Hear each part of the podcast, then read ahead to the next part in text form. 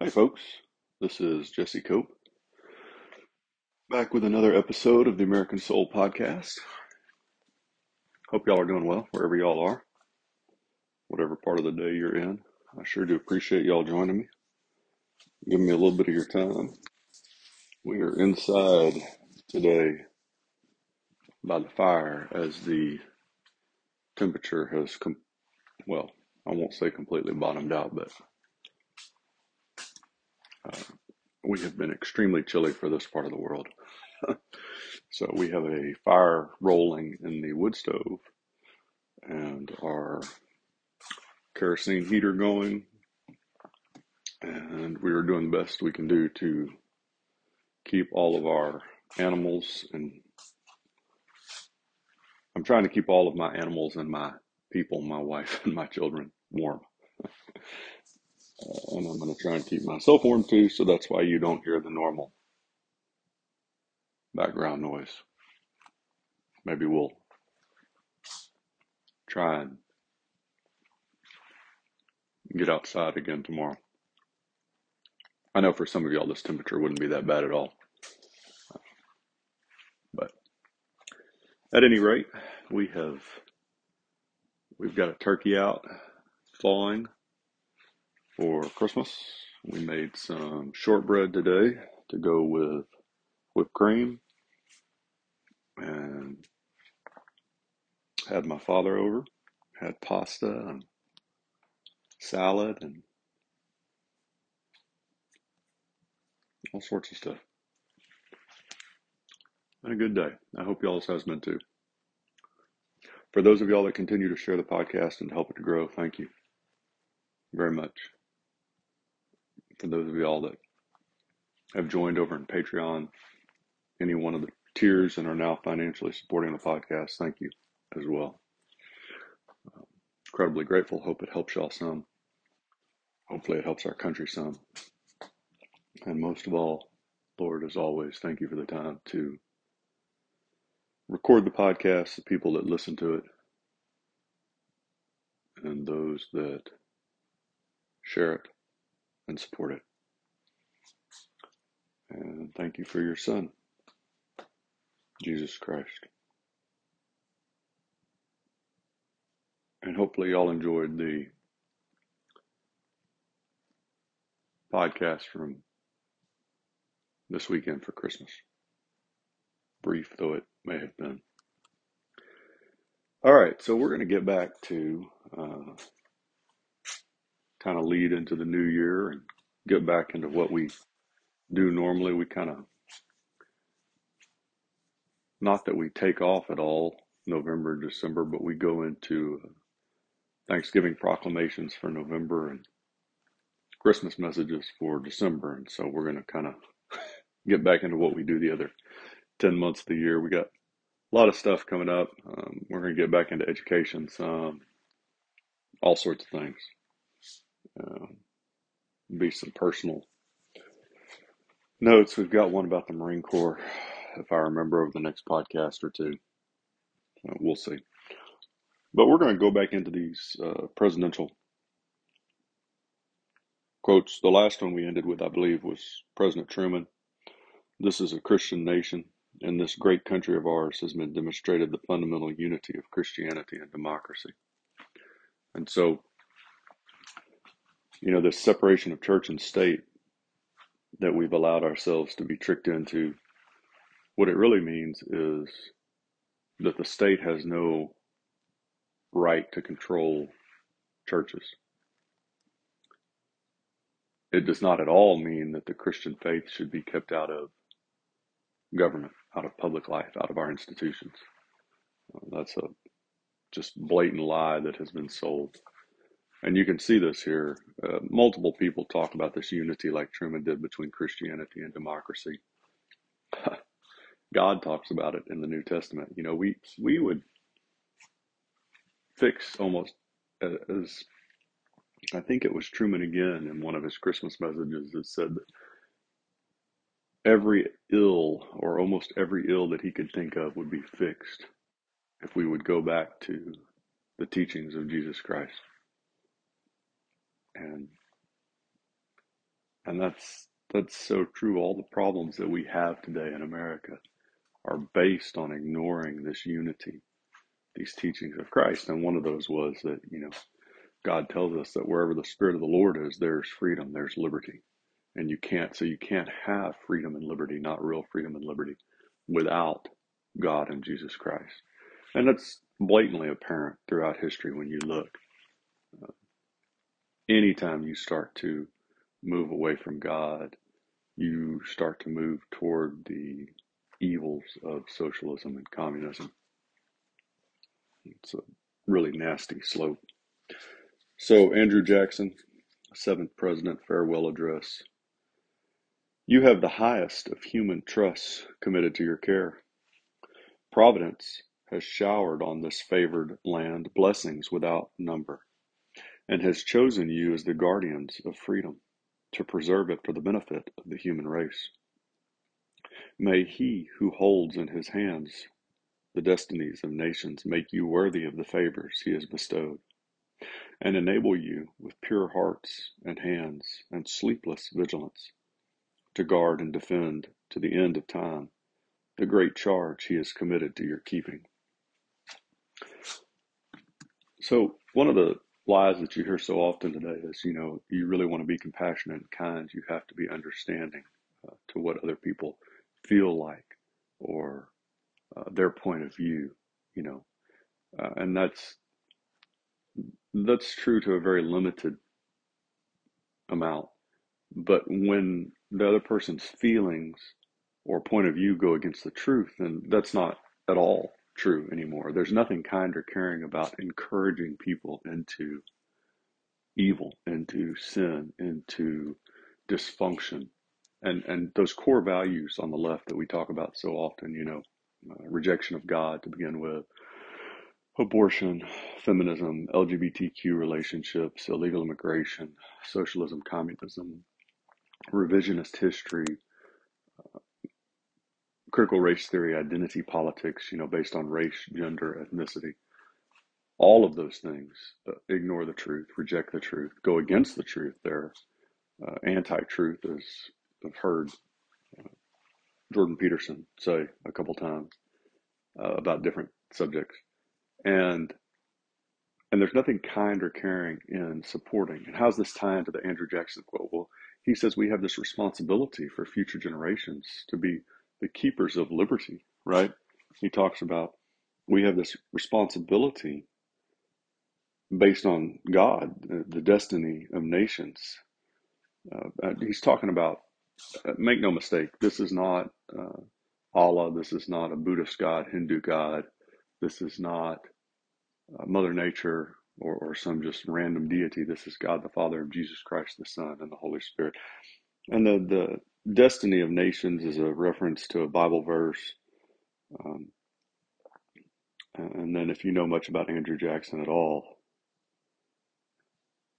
then you know that that this is in reference to God, the one true God. But he talks about sleepless vigilance to guard and defend to the end of time this charge that God's committed to us, which is this greatest, this highest of human trusts to be guardians of freedom, to preserve it for the benefit of the human race, not just for Americans, not even just for our, you know, our children and grandchildren here in America, but for to be that light, that shining city on the hill for all the world, to give them an example, to lead them to Christ ultimately, to liberty and freedom. You know, that's the draw. That's the draw. That's the initial draw. Kind of like getting somebody in the church doors, right? Peace, comfort, acceptance, you know, despite our failures, love. But the, the real goal is to get them to know God and Jesus Christ. And that, that was the goal. And you can go back to the colonial charters, which we do and will do at some point throughout this year. You can go to just throughout our the state constitutions, a number of places. Uh, just there's a lot of places you can go and see this connection. And there's a proverb that came to mind when I was reading this. It talks about God tells us, you know, hold back those who are stumbling toward death and destruction, toward the edge of the cliff. And if you don't do that and you say, hey, we didn't know anything about that, Does not God know your heart? I think it's from Proverbs 31. Can't remember the exact verses, but and uh, and so when we look around at all these people that are stumbling toward death and destruction, that are leading themselves and others toward these evils that we talk about, we have a responsibility as the guardians of liberty here to check that and and to draw back toward God and Jesus Christ and liberty. FDR, this one's a little bit longer. Not sure how many more of these we're going to get to. We'll see. In the formative days of the Republic, the directing influence the Bible exercised upon the fathers of the nation is conspicuously evident. This book continues to hold its unchallenged place as the most loved, the most quoted, and the most universally read and pondered of all the volumes which our libraries contain. We cannot read the history of our rise and development as a nation without reckoning with the place the Bible has occupied in shaping the advances of the Republic. I suggest a nationwide reading of the Holy Scriptures for a renewed and strengthening contact with those eternal truths and majestic principles which have inspired such measure of true greatness as the nation has achieved.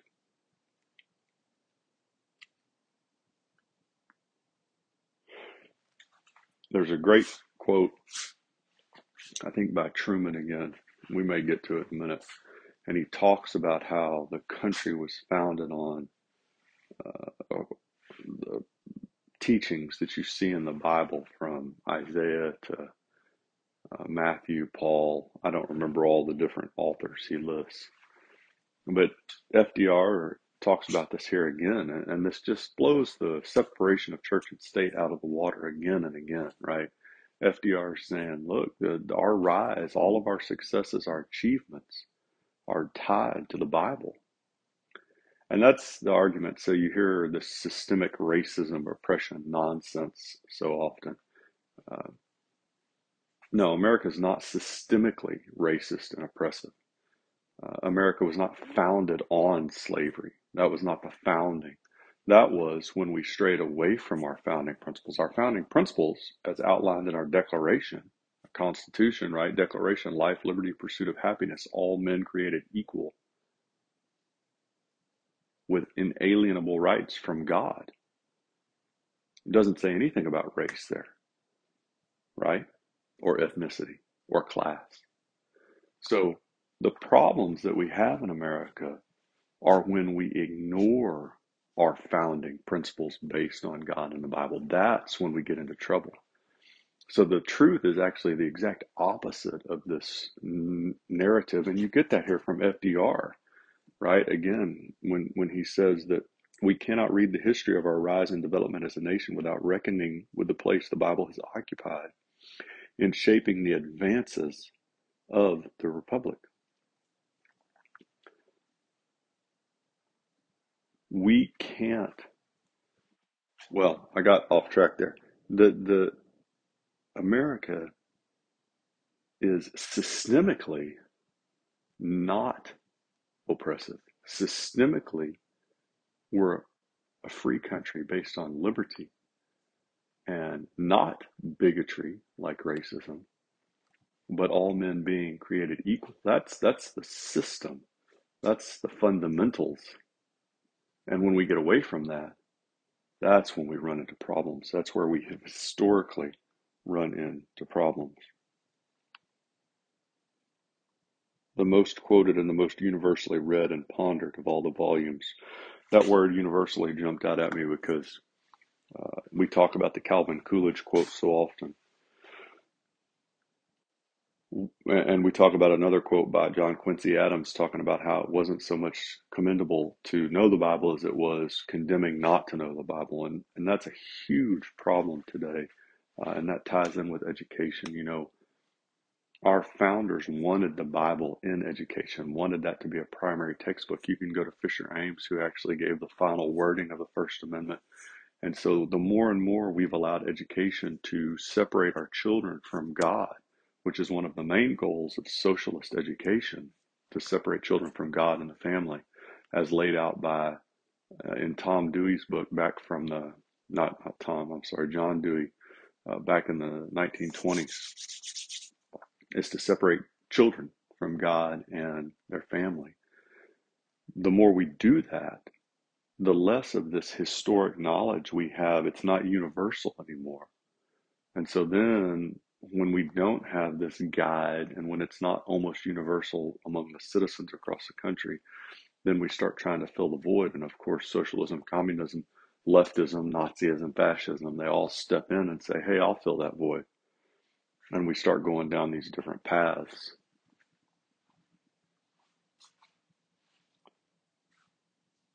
Teddy Roosevelt, the teachings of the Bible are so interwoven and intertwined with our whole civic and social life that it would be literally, I do not mean figuratively, I mean literally, impossible for us to figure to ourselves what that life would be if these teachings were removed.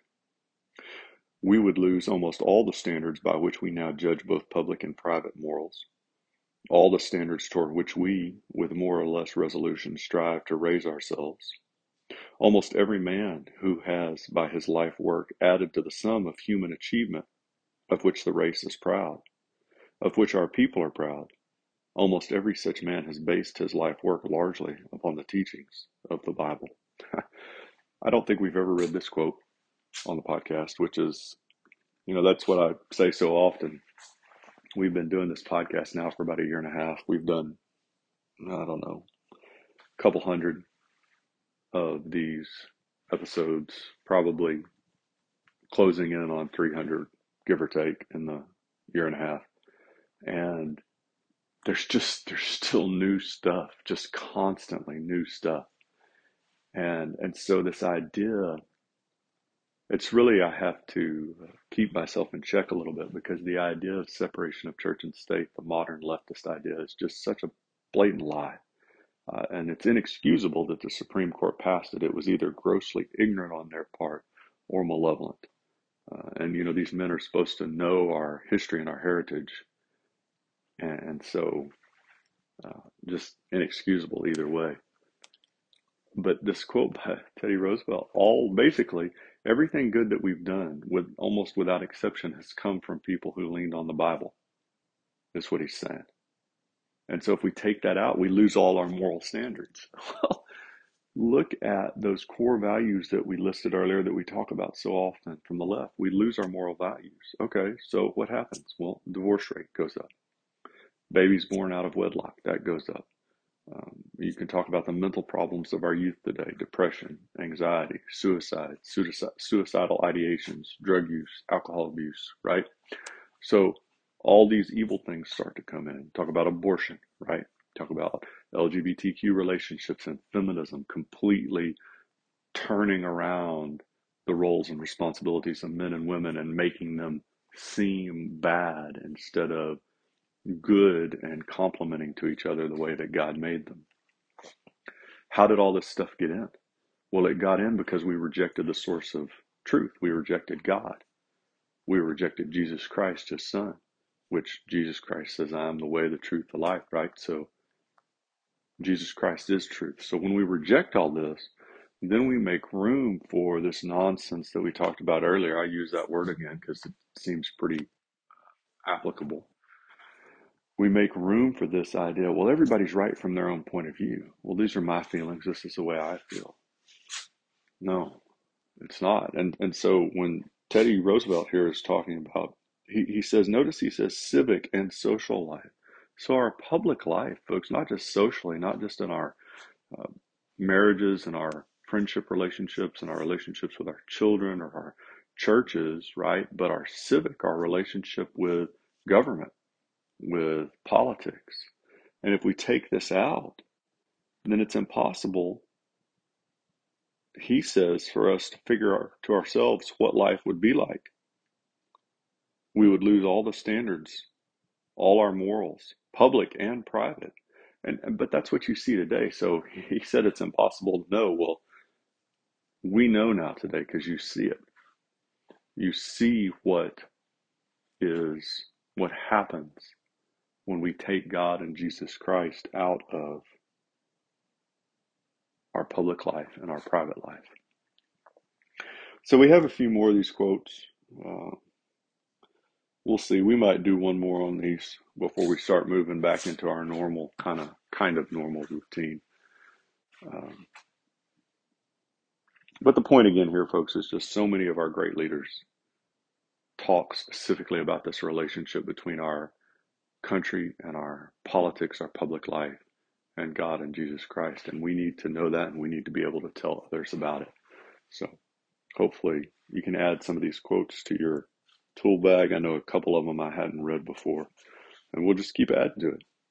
Thank you all for giving me a little bit of your time again, uh, for joining me here inside where it's warmer. And hopefully y'all have a little fire going or the heater going wherever y'all are and y'all are staying warm. And hopefully y'all had a wonderful Christmas. We will talk to y'all again real soon. God bless y'all. God bless your families. God bless America. Looking forward to it, folks.